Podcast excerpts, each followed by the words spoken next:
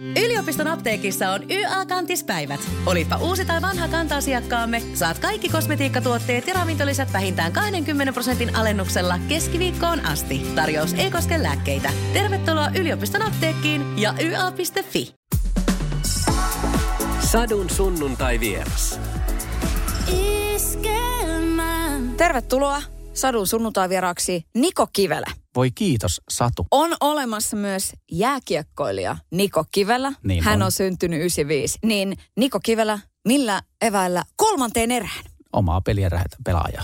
Ja tota, katsotaan, että vastustaja ei pääse samalla jalalla liikenteeseen kuin me. Kuin usein sekoitetaan tähän kiekkoilijaan sut? Ee, tuolla sähköpostissa usein, koska mä luulen, että juuri hän on perkele ottanut niko.kivela at gmail.com. Mä luulen, että se on just hän. Ja mähän on yrittänyt häneltä siis ostaa sitä, että mä saisin, koska siinä on ongelma. Sinne sähköpostiin men, meni muun muassa monta kertaa mun tilitoimiston kaikki postiin. niin tää, tää Niko Kivelä laittoi mulle aina silloin täällä viestiä, että mä tiedän, tiedän mitä sä tienaat. Ja sitten se laittoi niitä papereita mulle. Mutta siis kehen sut sekoitetaan? Niin kuin yleisimmin. Koska me tiedän, että et, et sun näköisiä kavereita on paljon, teitä, teitä on niin kuin samannäköisiä tuolla kuontelolla varustettuja kavereita, niin kehen sut sekoitetaan? No nyt ei ole hetken aikaan, koska tämä mun vaalea pitkä partani tekee sen, että mä vähän erotun nyt. Mutta Riku Nieminen ja, ja Juha Tapio oli yleisimmät.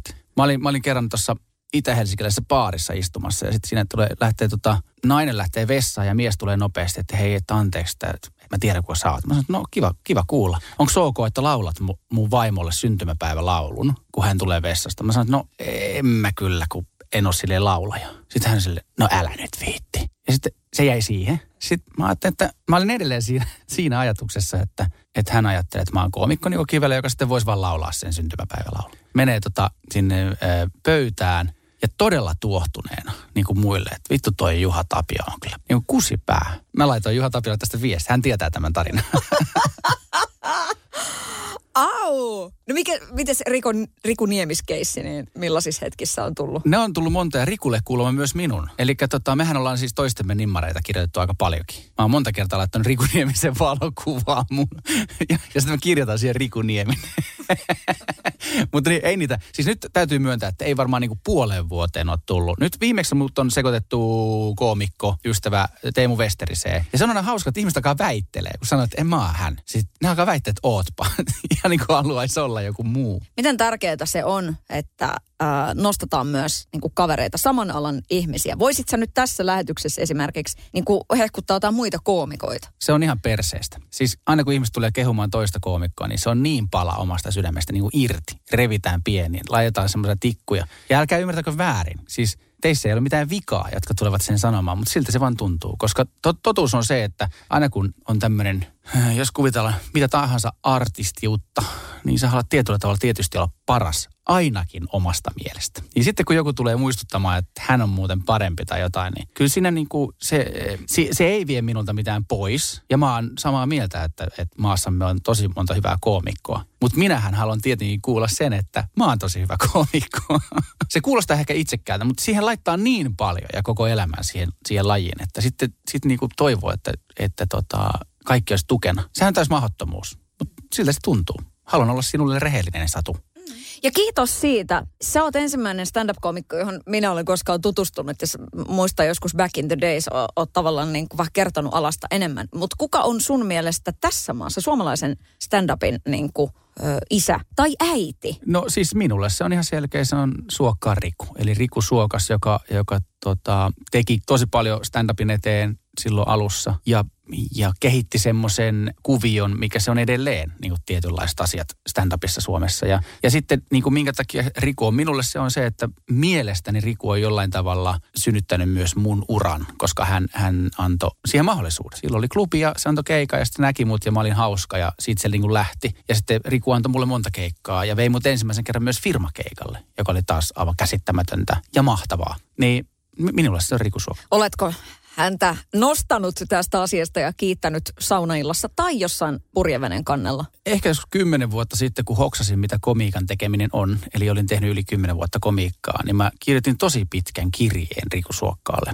Siis kirjahan tarkoittaa nykymaailmassa sähköposti. Hän vastasi siihen itse oot työstä tehnyt. Ja mun mielestä se oli niinku rakkauskirje. Se, mä niinku todellakin avauduin siihen, miten tärkeänä mä pidän Rikun työtä minun urani eteen. Hän, hän laittoi niinku kolme tai neljä sanaa. Kun mietit, mitä olet tehnyt nyt työksesi, jos miettii nyt tota uraa, nyt on niinku se 20 vuotta tehty hei komiikkaa, niin minkälainen ajanjakso se on ollut? Minkälaista työtä se on ollut? Miten, miten sä pystyt sitä jotenkin niinku analysoimaan? Koronahan teki sen, että ensimmäisen kerran mietti sitä koko uraa sinne pitkän, pitkän matkaa taaksepäin. Ja tietenkin mä oon hyvin onnekas ja ymmärrän sen, että mä oon saanut tehdä ammattia, mikä on niin kuin intohimo ja kauheeta ja ainakin erilaista. Ja ennen kaikkea tehdä semmoista ammattia, että, että sä voit itse vaikuttaa kaikkeen, mitä se ammatti tuo sulle. Niin kyllähän se on niin kuin käsittämättömän hienoa. Ja sitten sit myös semmoinen, että kun muistellaan vaikka, tuossa kun oltiin Johansson Ilarin kiertueella kuukaus kesällä, niin, niin mietin, naurettiin niin kuin vanhoille asioille ja onhan tämä nyt aika uskomatonta, että on saanut, saanut elää tämmöistä elämää. Sehän aina unohtuu, kun tekee niin käsittämättömän määrästä duunia, niin sittenhän siitä tulee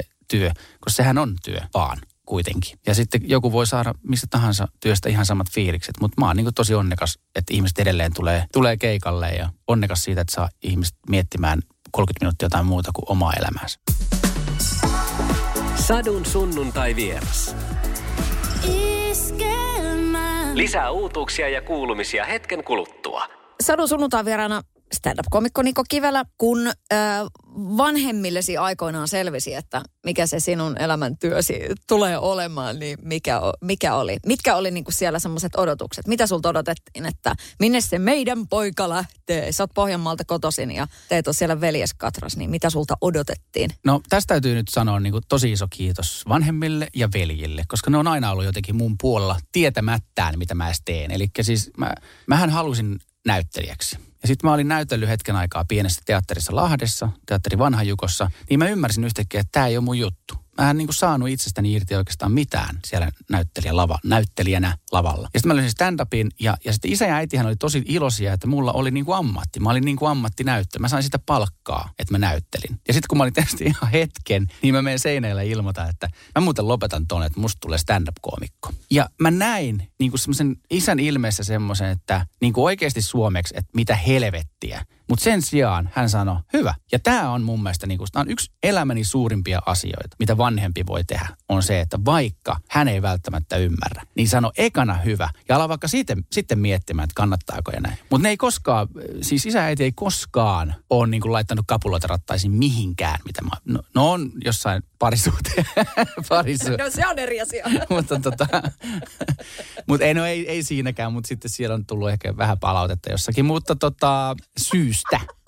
Syystä. Mutta joo, se oli, se, oli ihan, se oli ihan mahtava. Ja sama veljet, että ne on aina jotenkin kaikki ollut messissä. Vaikka ei varmaan niitä olisi kiinnostanut, mutta mulle ei ikinä tullut sellainen olo, että ne ei olisi minun messissä. Mi- miten ajattelet, että se on vaikuttanut siihen sun itsetuntoon lähteä tekemään sitä ja rakentamaan uraa stand-up-komikkona silloin, kun se ei vielä ollut ihan niin, niin iso asia ja, ja, ja niin kuin tavallaan osa suomalaista niin kuin taidekulttuuria kuin se on nykypäivänä. Siis kaikella tavalla. Sieltähän eväät tuli. Se itsetunto oli varsinkin siinä kohtaa niin, niin kuin terästä, että mikään ei voinut kaataa. Että jos joku niin kuin sanoi, että sä oot väärässä, niin sit mä olin oikeasti vaan sitä mieltä, että en ole. Ja siitähän syntyi sitten mun tapa tehdä myös stand-upia, joka on edelleen. Eli mähän teen niin kuin väärällä tavalla stand-upia. Tosi mon, jos mietitään stand-upin tämmöisiä lakeja, niin, niin mulla on monta asiaa, mikä on niin kuin tosi poikittain senkaan. Mutta mä päätin heti, että mä teen omalla tavalla, koska sillä tavalla siitä voi tehdä ammatin. Että sä oot niin kuin Niko Kivelä, etkä... Kun käy näin. Älä tingi, ota kingi. Pilkington. Se on tuulilasien ykkönen Suomessa. Löydä sinua lähin asennusliike osoitteesta tuulilasirikki.fi. Laatua on Yliopiston apteekissa on YA-kantispäivät. Olipa uusi tai vanha kanta-asiakkaamme, saat kaikki kosmetiikkatuotteet ja ravintolisät vähintään 20 prosentin alennuksella keskiviikkoon asti. Tarjous ei koske lääkkeitä. Tervetuloa yliopiston apteekkiin ja YA.fi. Usko tai älä, kohta on pääsiäinen. Hommaa Motonetista grillikauden aloitusta varten puhdistusaineet ja välineet grillin putsaamiseen. Motonet, nauttivan ihmisen tavaratalo. Motonet, Motonet. Stand-up-komikko. No avaa vähän. Mitkä ne on ne poikittaiset asiat, mitä sä teet? No varmaan ö, yksi poikittaisin asia on se, että mun keikka ei ole koskaan ennalta suunniteltu. Älkää ymmärtäkö väärin, niitä juttuja toki on päässä miljoona Mutta kun mä menen lavalle, niin mä tyhjennän kaiken. Eli siis mulla ei ikinä mietittynä ensimmäistä lausetta, eikä ikinä mietittynä ensimmäistä rutiinia, eli tarinaa. Ja, ja se tekee yhden semmoisen, niin kuin mun mielestä mulla semmoisen ässän. Eli, eli pointti on se, että mä aina pystyn aika nopeastikin näkemään sen tilan, niin kuin energian ja, ja fiiliksen. Ja se ottaa varsinkin firmakeikoilla. Ja se auttaa myös tietenkin millä tahansa keikoilla. Öö, ja, ja se on niin kuin ensimmäinen. Eli ei ole takataskussa paperia, jossa on vitsit järjestyksessä. Ja tämä ei ole siis pois muilta koomikoilta. Mun mielestä stand-upia voi tehdä aika monella tapaa. Eli niin monta tapaa kuin niin monta koomikkoa. Öö, toi oli vissiin väärin sanottu toi lause, mutta kaikki ymmärsi, mitä mä tarkoitan. Mutta mut siis joo, se, se on niin kuin, minun tapani on se, että se pitää jotenkin tuntua aina itselle. Vähän niin kuin tämä, kun mä kerron sulle näistä asioista. Eli, eli, eli niitä sanoja tulee tuolta jostakin aivokuoren takaa. Miten paljon sä oot tehnyt töitä sen eteen, että sua sanottiin viime viikonlopun keikalla legendaksi? Niin, se oli, se oli iso juttu. No se on iso juttu. Otetaan Niin. kohta tästä vähän kiinni tarkemmin, mutta tota, miten paljon sä oot tehnyt töitä sen eteen? Mitä sä oot uhrannut sen eteen, että tässä niin kuin legendaksikin voidaan sanoa? No siis, mähän on uhrannut kaiken ja, ja tota, alkaa vähän itkettää. Mutta se, se ei ole onneksi tuhonnut kaikkea, että mä oon saanut myös paljon takaisin. Ja se, miten paljon tekee töitä sitten, niin jos, jos puhutaan vaikka, että mä olisin taiteilija, mun on tosi vaikea itse sanoa sitä ja tosi vaikea puhua ammattimaisuudesta muutenkaan, koska tämä on sitä itsepäättämistä tällä alalla. Ei ole mitään työaikaa, se on, omist, se on niinku, sun pitää omistautua ja se on niinku se työ. Eli käytännössä elät sitä, niinku sitä sun työtä vaan. Jos sä et elä sitä, niin ei susta siihen ole. Siis ja nyt mä puhun koko ajan niinku omista kokemuksista, että jos joku tekee eri lailla niin hyvä ja pystyy tekemään 84 komiikkaa, niin siis ihan oikeasti, se on, mä luulen, että se on mahdollista. Jos sä vaan kirjoitat vaikka juttuja, eli vitsejä, ja sitten esität niitä perjantaisin ja lauantaisin, niin se, mä luulen, että se tulisi toimimaan, jos joku tekee se hyvin. Mutta itselle se on, se on niinku elämäntapa, ja sitten kun mun tarinat on omia tarinoita, jotka mä osaan vaan kertoa jotenkin hauskalla tavalla, niin se on vaan niinku sitä elämistä. Että se, se lavalle meno on vaan niinku sitten osa sitä elämää. Ja sitten se taas tuus lavalla pois. Ja sen takia sitten nyt palataan siihen, että minkä takia tuntuu, kun joku tulee kehumaan jotain toista koomikkoa, niin siksi se on niin paha, koska se on mun elämä. Se on, sä, sä niinku, tää kuulostaa naurettavalta, mutta kun sä arvostelet mun komiikkaa, niin sä arvostelet mun elä, elämää. Ja mä luulen, että musiikin tekijöillä on ihan sama asia. Ja nyt kun itsekin olen musiikin tekijä, niin niin on sama asia. Koomikon kyyneleet on, on oikein tämmöinen niin kuin legendaarinen äh, lause. Klamydian kappale. Niin. Mites oman kokemuksen mukaan? Miten, miten vahvasti on ne niin kuin molemmat puolet? Se, että et sähän oot niin kuin ihan tappohauska, kun teet, teet työtäsi ja näin poispäin. Mutta tota, mitä siellä niin kuin toisella puolella on? Mulla tuli heti mieleen, että nyt joku kuulija, ne ei mun mielestä, niin ei se haittaa. Kato, Niin. Satu on siis sitä mieltä, että mä oon tappohauska, ja se, se ei tarkoita sitä, että mä oon kaikkien mielestä, mutta, mutta, mutta niin, mä vähän unohdin sun kysymyksiä, eli siis koomikon kyyneleistä. Niin, niin että se kattoajatus on niin kuin se koomikon kyynele. että Onko se, onko se totta vai tarua? No omalla kohdalla onhan tietenkin se on totta, koska se on sitä elämää. Ja, ja vastapainoksi, ensinnäkin jos, jos tekee ammatikseen tarinoiden kerrontaa omasta elämästä, niin pitää olla hyvin herkkä, koska muuten sä et löydä niitä tarinoita. Se herkkyys tarkoittaa sitä, että sä pystyt näkemään jonkun, esimerkiksi kun nyt kun mä kerron sulle asioita, mulla menee monta kertaa kylmät väreet, koska mä itsekin hoksaan näitä asioita. Koska näistähän ei puhu kenenkään kanssa koskaan. Mutta, ja, ja kyyneleet itselle tarkoittaa sitä, että mä oon, mä oon hyvin herkkä ja, ja varsinkin ennen keikkaa on monesti tosi aseeton ja jä- jälkeen keikan on, on tosi herkkä. Et se on kyllä. Mun isoveli otti joskus, kun isoveli oli kolmella isolla kiertoilla mukana, hän otti valokuvan. Mä en muista kaupunkia, hän kyllä muistaisi. Voisiko olla joku Tampere-talo? Ja tota, siinä on kello, ja siinä kellossa näkee, että kello on neljää minuuttia valla seitsemän. Eli neljä minuuttia on keikalle aika. Ja totuus siellä verhoissa oli siis se, tämä nyt on tämmöinen romanttinen asia tässä kohtaa, mutta silloin se ei ollut. Eli mulla oli silleen niin kuin housut silleen puolipuettu ja mä olin ilman paitaa ja mä itkin täysin lohduttomasti. Ja mun isoveli joutui nostamaan mut niin kuin ylös ja sanomaan, että tapanne, joka oli semmoinen meidän semmoinen koodi, että nyt se alkaa. Että käytännössä mun isoveli niin kuin puetti mut ja laittoi lavalle. Ja se oli ihan mahtava keikka. Mutta siinä, siinä oli ehkä niinku konkreettisemmin, minkä... Mä en oikein itse muista muuta kuin sen valokuvan kautta sen, sen hetken, mutta si, siinä kohtaa elämässä kaikki oli muu, oli niin paskaa, joka ei sitten taas oikeasti äh, kiinnosta eikä kuulu yleisölle, koska ne on maksanut lipusta tullakseen nauramaan, niin siinä oli ehkä kovin kontrasti. Sadun sunnuntai vieras. Kaikki jaksot Podplayssä. Podplay. Kotisi podcasteille. Onko joskus tullut semmoinen, että on mennyt jotenkin niin, kuin niin silleen sielu ruvella sinne lavalle eh, ja sitten sieltä oikeasti tulee takaisin niin, että se on eheytynyt. Että tavallaan se yleisö ja se vuorovaikutus siinä oikeasti on nostanut niin, kuin niin jaloilleen miehen. Että et onko siinä semmoista, semmoista On. kokemusta? Joo, joo, joo. Siis ehdottomasti to, lähes aina tietyllä tavalla. Senhän takia tätä tekee, koska se antaa itselle. Eihän tätä, jos vaan, jos vaan tota, antaisi muille ja ei saisi siitä mitään, niin en mä usko sitä. Mutta ainahan mä saan siitä, kun mä näen ihmisen nauravan. Ja, ja varsinkin semmoinen holtiton nauru, joka lähtee käsistä, niin siitä tulee ihan, siitä tulee niin mahtava fiilis. Ja se, se pätee myös läheisiin. Se pätee myös niin kuin ystäviin. Että jos, jos tapahtuu semmoinen, ja se pätee myös itseeni. Koska jos pystyy nauramaan sille, että repee, joka on aika harvinaista itselle, niin kuin nykyään, niin se on aivan mahtavaa. Siis sehän on niin kuin yksi maailman hienoimpia asioita. Se ja seksi. Tai siis orgasmi, ei seksi. Joo, siis yleensä antaa joka ikinen kerta minulle paljon rahaa. Ei, anteeksi. Toi oli mun mielestä hauska. No, on. Toi- Niin mä mietin, että, Ja- että tota, kuinka paljon massia tulee. No kaikki voi miettiä, miten, miten tapahtui tuossa koronan aikana, että, että kaikki meni nollille ja laskut oli samat. Eli aika paljon tuli velkaa. Joutu, joudun siis ottamaan pankkilainaa, että firma pysy pystyssä.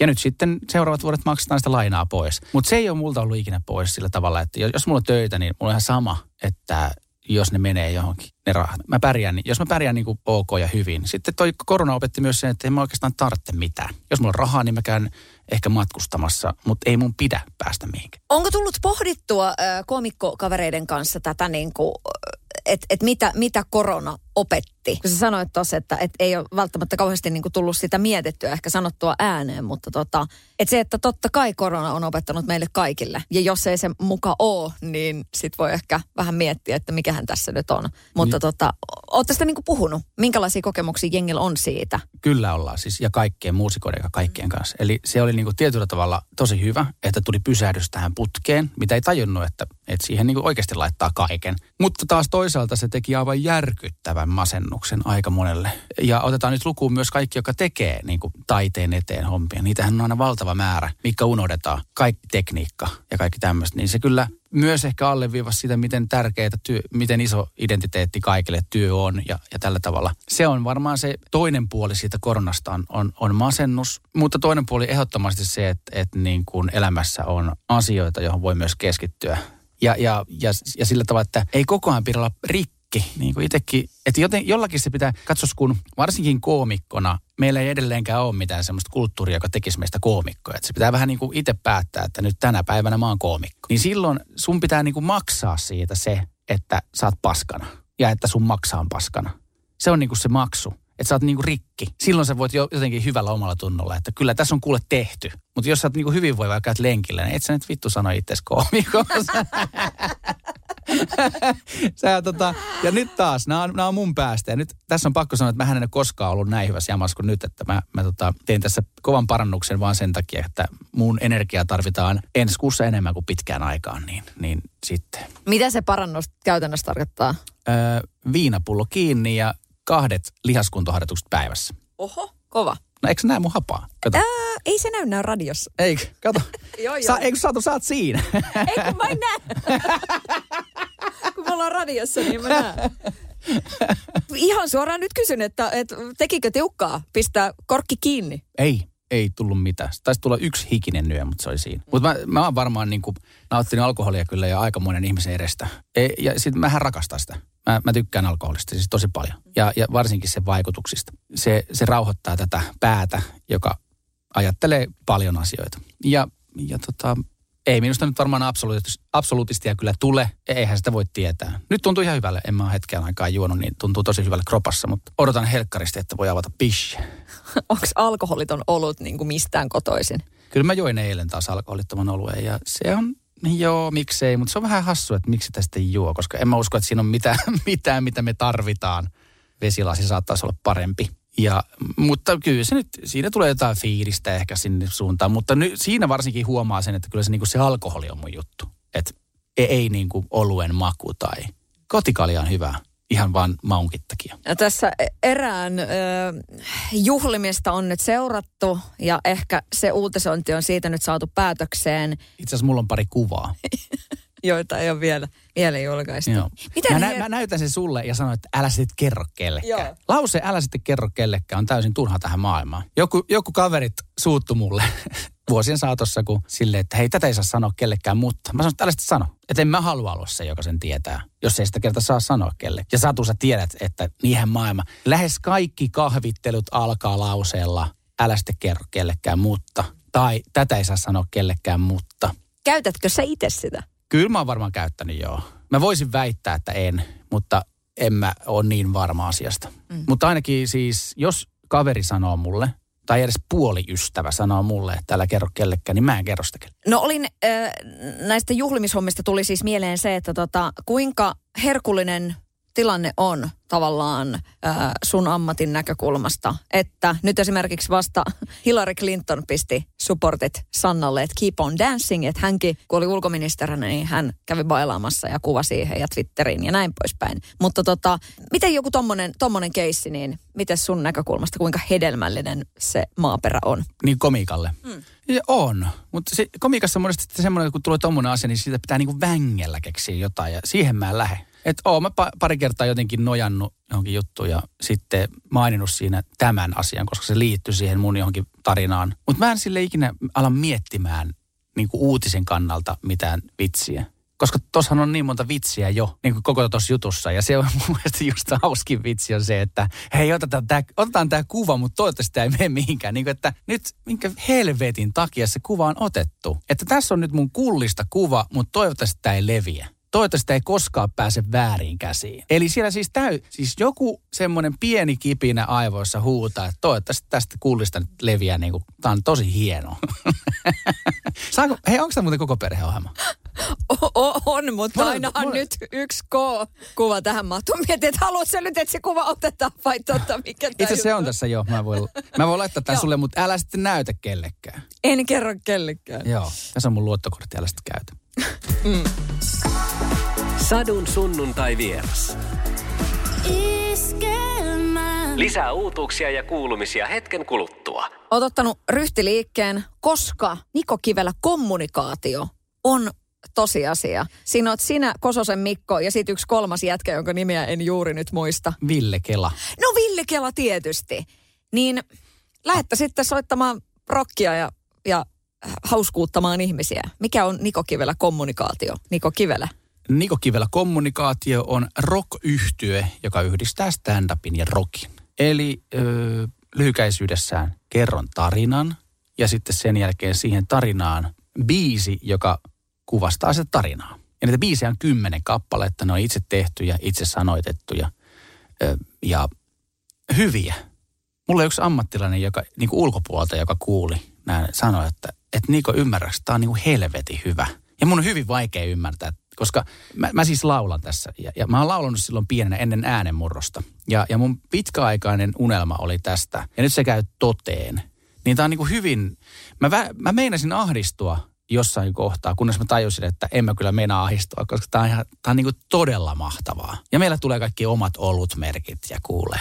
Meillä on, niin kuin, meillä on kaikki. Mistä tuli Mikko ja An, äh, mä en Ville. sano Anssi mukaan, mutta Niin. tota, Ville. Niin mi, mites, mites tämä kolmikko syntyi? Eli me tota, Mikon kanssa, Kososen Mikon kanssa tavattiin illanistujaisissa. Muistaakseni illallisilla. Ja, ja tota, me, me alettiin jutteleen ja meistä tuli vähän niin kuin samantien kavereita. Emme tietenkään sitä varmaan ymmärretty heti, mutta meillä niin kuin samantien, me hoksattiin asioita samalla lailla. Ja sitten tässä oli hauska se, että Mi- Mikkohan on hirvittävä stand-up-fani. Hän ei ole koskaan nähnyt minua. Enkä mä tiedä montaa muutakaan suomalaista, mutta se tietää ulkomaalaisesta stand-upista paljon enemmän kuin minä. Ja stand-upin tekemistä paljon enemmän kuin minä. ja ja tota, osaa myös kirjoittaa tosi hyvin. Ja mä taas tiesin, että Mikko on niin kuin mielestäni Suomen parhaimpia kitaristeja, ellei jopa paras. Ja, ja tota, ainakin jos puhutaan niin tämmöistä kita, kitaristin, niin kuin, että kitaristi on solisti ja käyttää sitä kitaraa, niin Mikko on paras. Niin, niin Mikko laittoi mulle viestin, että meidän pitäisi tehdä jotain yhdessä. Mutta siinä kohtaa me ei tiedetty, mitä se on. Ja sitten Mikko tuli käymään mun luona, grillattiin ja juteltiin taas vaan komiikasta. Ja sitten se jäi taas siihen, että meidän pitäisi tehdä yhdessä jotain. Ja mä mietin, että se voisi olla jotain semmoista, on kitara ja sitten jotain juttuja, mutta se on vähän semmoinen hailu. Ja sitten mä, mä kyllä sanoin Mikolle, että mä haluaisin perustaa punk-bändin. Ja sitten Mikko soittaa Anssi Kelan bändissä, jossa soittaa myös Ville Kela. Ja sitten Mikko ja Ville ystävysty ja se oli sitten sanonut Villelle, että nyt perustetaan bändi ton Niko Kivelän kanssa. Eli tämä tuli niin kuin näin päin. Mähän sanoin tietenkin siihen, että niin perustetaankin. Mutta tässä kohtaa Satu ymmärrät varmaan, että, että sä pidät sitä vielä vähän niin kuin läppänä. Kunnes me nähdään sitten Kososen Mikon työhuoneella ja kadulla tulee vastaan Ville Kelan näköinen ihminen, jota mä en ole koskaan tavannut ennen siis, mutta hän näytti mun mielestä Ville Kelalta. Ja hän on sampanja pullo kädessä. Ja me kätellään, mä sanon Niko Kivelä, hän sanoo Ville Kela, ja mä kysyn, minkä takia sulla on champagnepullo? Hän sanoi, että totta kai pitää juoda champagne, jos perustetaan bändi. Ja silloin mä tajusin, että nämä jätkät on tosissaan. Nytkin mulla menee muuten kylmät väreet. Ne on tosissaan. Meillä on siis bändi. Sitten meillä oli yhdet harkat, ja niiden harkkojen aikana vai jälkeen sovittiin, että mennään posseen vetää livenä kappale. Ekat tai tokat harkat. No me ollaan harjoiteltu aika tehokkaasti. Kun ne on niin ammattilaisia, niin hän osaa kaiken heti. Ja mä siis aloitin laulamisen niin sekoisharkoissa. Mutta jotenkin semmoinen yhteinen juttu löytyi. Ja sitten nyt on nostettava yksi asia. Näiden jätkien työmoraali on semmoinen, että mä en ole nähnyt itse sellaista. Mä oon tehnyt monta ammattia muutakin kuin taideammattia. Esim, jos meidän, meidän kolme muusikkoa tulee paikalle, niin, niin tota, viimeinen tulee kahta vailla sovittua. Eli se on niin kuin ensimmäinen, mistä mä, mä, mä rakastan sitä, koska ketään ei pitäisi koskaan odottaa. Ja sitten sit niitä biisejä on tehty, mä oon tehnyt niihin sanoja, väl sävelelty niin kuin silleen y- yhdessä sitä loppua tietenkin, mutta Kososen Mikko on tehnyt lähes kaikki kappaleet. Kelavilla on tehnyt yhden kappaleen sävellyksen. Nyt meillä on kymmenen kappaletta ja meillä on niin he, niin kuin todella kova rockibändi. Se ei, siitä ei tullutkaan punk-bändi, koska mehän ei tiedetty, mihin se lähtee. Meillä on yksi punk-biisi, mutta sitten muu on vähän semmoista, mitähän se on, metallia, rock-metallia. Mä itse käytin sen haastattelussa sanaa punk-metalli, koska mä kuitenkin haluan pitää sen oman punk-mielen siellä. Eli musiikki on kaikille mieli. Ja varsinkin sen takia, että meillähän siis on vain kitara ja rummut. Pitää muistaa semmoinen asia, eli että Mikko on niin taitava, että se se kuulostaa tosi, tosi makealle. Mutta se myös luo sen, että se on, se on väliää tietyllä tavalla. Se ei ole niinku täyteen tuupattua. Ja nyt mä en taaskaan niinku arvostele muuta musiikkia, vaan sitä, että tä, tästä tuli niinku meidän soundi ja se on aika makea. Rummut ja kitara ja laulu. Miltä se susta tuntuu, kun tolleen vähän niin kuin takavasemmalta, niin yhtäkkiä sun unelma ää, ottaakin tuulta alleen ja se menee jotenkin noin, että sä pääset tekemään tollasten konkarien kanssa töitä että vähän silleen, että hei, nyt, nythän mulla on tämä bändi, mistä mä oon haaveillut. Joo, viime harkoissa niin kun, sille, kun mä olin matkalla sinne, niin mulla tuli ihan itku autossa, kun mä mietin sitä, että jumalauta, mä oon menossa niin oman bändin harjoituksiin. Se on tosi iso juttu. Eihän mä osaa sitä kuvailla, miten iso juttu se on. Ja tietenkin se luo sitten sen paineen, että siitä pitää suoriutua. Mutta sitä mä en niin kuin sillä tavalla pelkää. Kyllä mä osaan esiintyä. Mulla on yksi kohta niissä kymmenes biisissä, mihin mä en pääse vieläkään. Yksi nuotti. Mä en ymmärrä sitä nuottia. Mun vituttaa se. Ja se on hauska katsoa, kun Kososen Mikko kerran sanoi harjoituksissa, että joo, tämä on aika makea, kun sä vedet tuolle niinku blues-skaalalla tuolla. Mä vastasin vaan, mm. Ei mulla ollut, siis mulla mitään käsitystä, mitä hän tarkoittaa. Siis oikeastikaan. Että mä en ole niinku, mä en ole muusikko. Mä teen nyt musiikkia, mutta mä en ole muusikko. Niko Kivelä kommunikaatiolla on kappale Missä isät? Ja haluan nyt antaa sille ää, seisten uploadit koska myös minä olen sitä mieltä, että kasvatus on kuollut. Se biisi on niin tärkeä. Se on semmoinen, että se pitäisi soittaa joka ikisessä vanhempainillassa, koska pahoin pelkään, että kasvatus on monin paikoin kuollut tässä maassa. Niko, miten se biisi on syntynyt? Joo, se biisi oli siis ensimmäinen meidän nauhoite. Ja se, se, oli, se tuli aika nopeasti se kappale ja oli sillä tavalla helppo tehdä. Sehän perustuu täysin mun stand eli mulla on vapaakasvatuksesta pitkä stand-up-rutiini. Ja, ja siitä sitten tein kappaleen, joka, joka kertoo siitä niin kuin isän näkökulmasta, miten välttämättä isät ei tee tehtäviään. Ja mehän nähdään tämmöisiä vapaakasvatuksen ö, kuvia kaiken aikaa tuolla arjessa. Ja, ja mä ymmärrän sen, sehän on tosi kiva olla kaveri, mutta lapset varsinkin nykyään tarvitsee kyllä aikamoista suunnan näyttöä ja, ja, tota, ja rajoja, koska niillä on niin käsittämätön määrä kaikkea tässä maailmassa käsillä. Se syntyy hel- niin kuin tosi helposti. Sulla on 13-vuotias poika. Kyllä. Minkälainen isä olet nyt tähän kappaleeseenkin esimerkiksi liittyen? Minkälainen kasvattaja sä oot? No varmaan hyvinkin semmoinen, mikä on väärin tässä yhteiskunnassa, mutta en ole koskaan satuttanut siis ihmistä, ketään ihmistä. Mä en ole, mä en ole niin kuin fyysisesti satuttanut ketään koskaan. Tehdään se selväksi. Mutta mu, mä oon niin kuin, jos, jos itse puhuu omasta isästä, joskus sitä isä on niin kuin ankara, jota se ei niin kuin sanan merkityksessä ollut. Mutta niin kuin, että on selkeät rajat ja ääntä korotetaan, jos sille on syynsä. Ja tulee pahaa mieltä ja itketään välillä kummakki. Se ei ole yhtään kivaa. Mutta mä, mä oon niin kuin vanhemmuudesta muutenkin ainoastaan yhtä mieltä. Suurin osa tekee kaiken just niin, kun parhaimmaksi näkee. Ja me käytetään niitä oppeja, mitä me ollaan itse saatu. Ja nämä opit mä oon saanut. Ja nyt kun mä katson sitä mun 13-vuotiaista poikaa, niin aika moni asia on mennyt maaliin ja hyvin. Siis tosi hyvin. Ja monta asiaa mä oon myös pilannut ja tehnyt pahan mielen ihmisille ympärilläni ja, ja pojalleni. Mutta niin siinä käy. Niistä voi sitten jutella, niin kuin me jutellaankin. Ja pyytää anteeksi. Myös vaan isä voi pyytää pojalta anteeksi. Miten tärkeä asia se on sulle, se, että sä oot myös isä? Tuossa aikaisemmin sä sanoit, että stand-up on sun elämäntapa, että sä oot, sä oot antanut sille niin kuin kaikkesi. Että se, että tekee keikkatöitä, se on jo tietysti semmoinen asia, että siinä ei olla joka ilta laittamassa lasta nukkumaan ja, ja tekemässä makkarasoosia.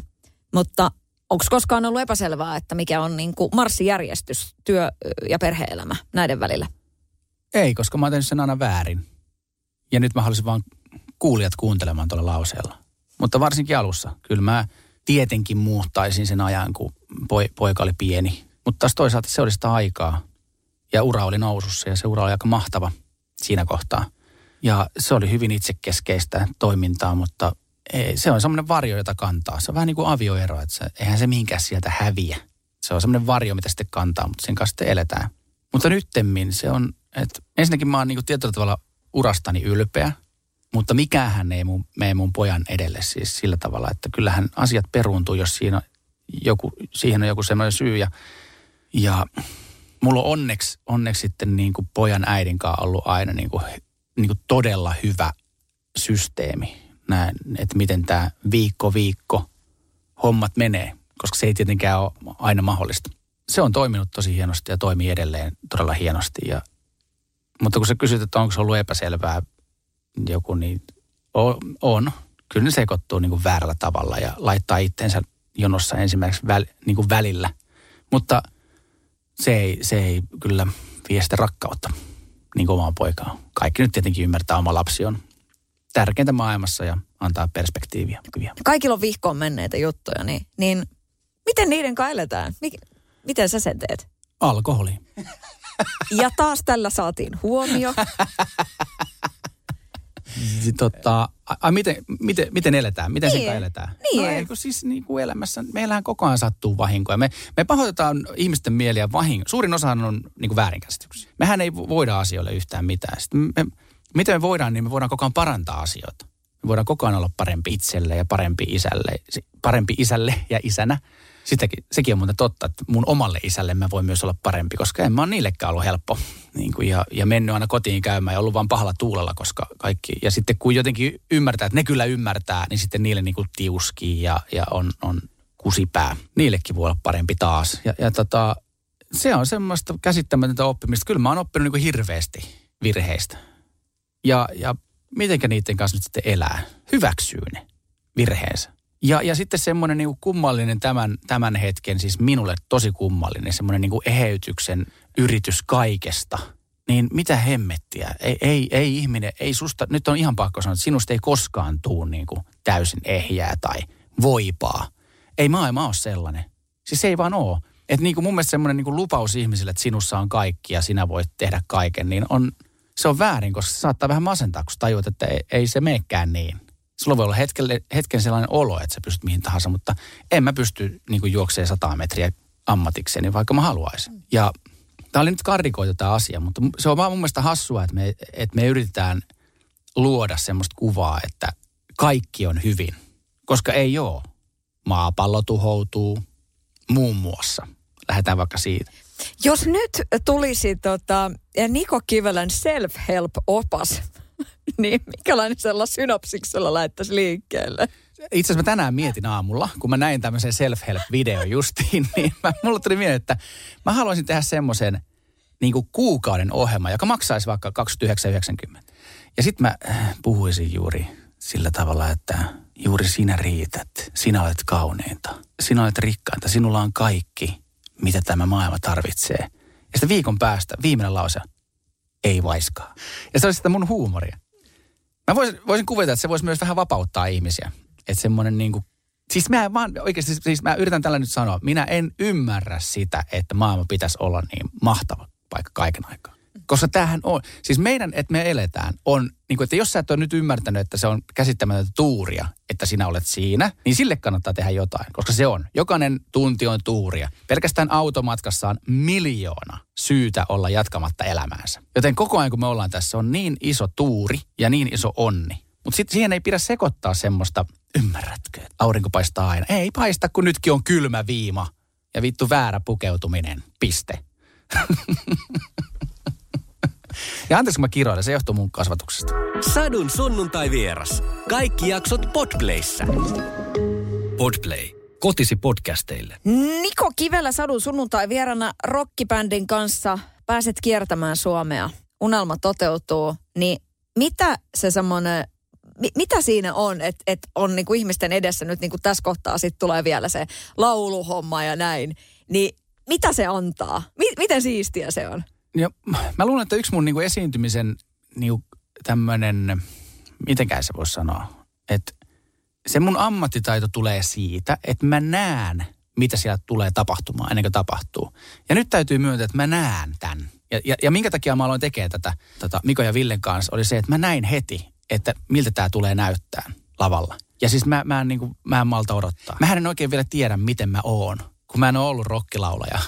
niin kuin, kun mä, mä lopetin rocklaulamisen 15-vuotiaana, oikeastaan 14-vuotiaana. Silloin mä tiesin, mitä, miten ollaan rockilaulajana lavalla ja se oli ihanaa. Että mä toivon, että mä löydän jonkun pienen prosentin siitä, kun mä olin se 13-vuotias punklaulaja Saksassa. Oltiin kiertueella ja, ja siellä oli iso festivaaliyleisö ja sitten se lähti ihan käsistä. Mä haluan sellaista. Mä haluan sen, niin kuin, että, että pääsee semmoisen. Se on kivuton tila muuten. Se on se, sillä se, mä valehtelin. Kyllä sen kivun saa pois. Se on hyvä stand-up-keikka ja, ja toivottavasti myös nämä rockikeikat. Mutta ennen kaikkea mä haluan, että tämä Niko Kivellä kommunikaatio olisi semmoinen, joka avaisi edes vähän jotain uutta. Me monesti ava, yritetään löytää jotain uutta, kaikki. Uusi tapa tehdä omaa ammattiaan. Ja tää, tässä on niinku sauma.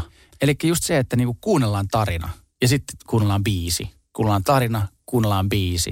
Niin siitä voi tulla aika makea, semmoinen niinku yhteinen hauska hetki. Semmoinen tietynlainen, niinku, kun, jos mä menen kattoon mitä tahansa bändiä, jota mä tykkään, niin mua jännittää aina. Että saanko mä siitä irti jotain, sitten jännittää miten ne menee. Niin mä luulen, että toi pystyy purkamaan sen jännityksen niin kuin esiintyjen ja yleisön väliltä. Jolloin sitten me voidaan niin kuin se voi, olla hau, se voi olla hauska juttu. No siis todellakin, ja kyllä tämä maailma, joka on jo kaiken nähnyt, niin kaipaa kyllä jotain uutta. No onko mitään painetta siinä? Et... Ihan kauhea. Siis on, on heti kun sanot tuon sanankin, niin rupeaa kurkusta puristamaan. Siis on paine, mutta taas toisaalta me tehdään nyt tämä. Ja en mä tiedä, koska tosiaan kukaan ei ole tätä tehnyt, tai siis minun tietääkseni ei ole kukaan tehnyt, niin mikä sinne sitten voi mennä pieleen? Ei mikään. Ainahan voi sanoa, että tämä oli tarkoitettu. Mutta on, on kova paine, joka luo siihen sen hyvän energian, mutta ennen kaikkea, tietenkin eniten, eniten jännittää se, että tulee kukaan kattoa, koska kukaan ei tiedä, mistä on kyse. Että Niko Kivellä kommunikaatio. Mutta jos nyt jotain hyvää, niin siellä on myös sitä turvallista stand-upia välissä. Että kyllä siellä on ainakin niin jotain tuttua sitten. Ja mun keikolla on porukkaa käynyt, niin ainakin osa tulisi niistä kattoa ja sitten saisi sen uuden kokemuksen. Si- siihen mä niinku pyrin. Semmoisen jonkin, jonkin, ja myös itselle hei. Tätä on nyt kuitenkin sen yli 20 vuotta vääntänyt. Mihinkään se liekki ei ole sieltä hävinnyt, mutta olisihan se mahtava saada semmoinen uusi, teekö semmoinen uusi. Ja sitten se, että se ei ole yksin. Sehän siinä on niinku se suurin. Siellä on Mikko ja Ville on mun kaa.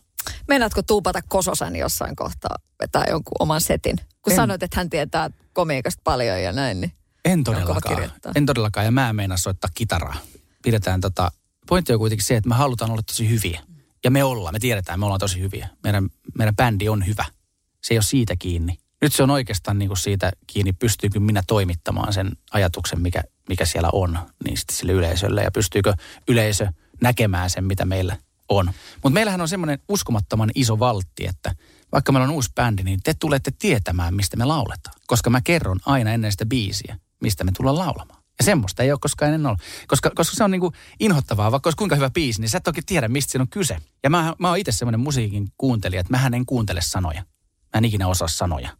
Tai no suomalaiset, jää, suomalaiset suomenkieliset biisit jää mieleen vaan, mutta esimerkiksi niin kuin, niin kuin jos englanniksi lauletaan, niin en mä tiedä.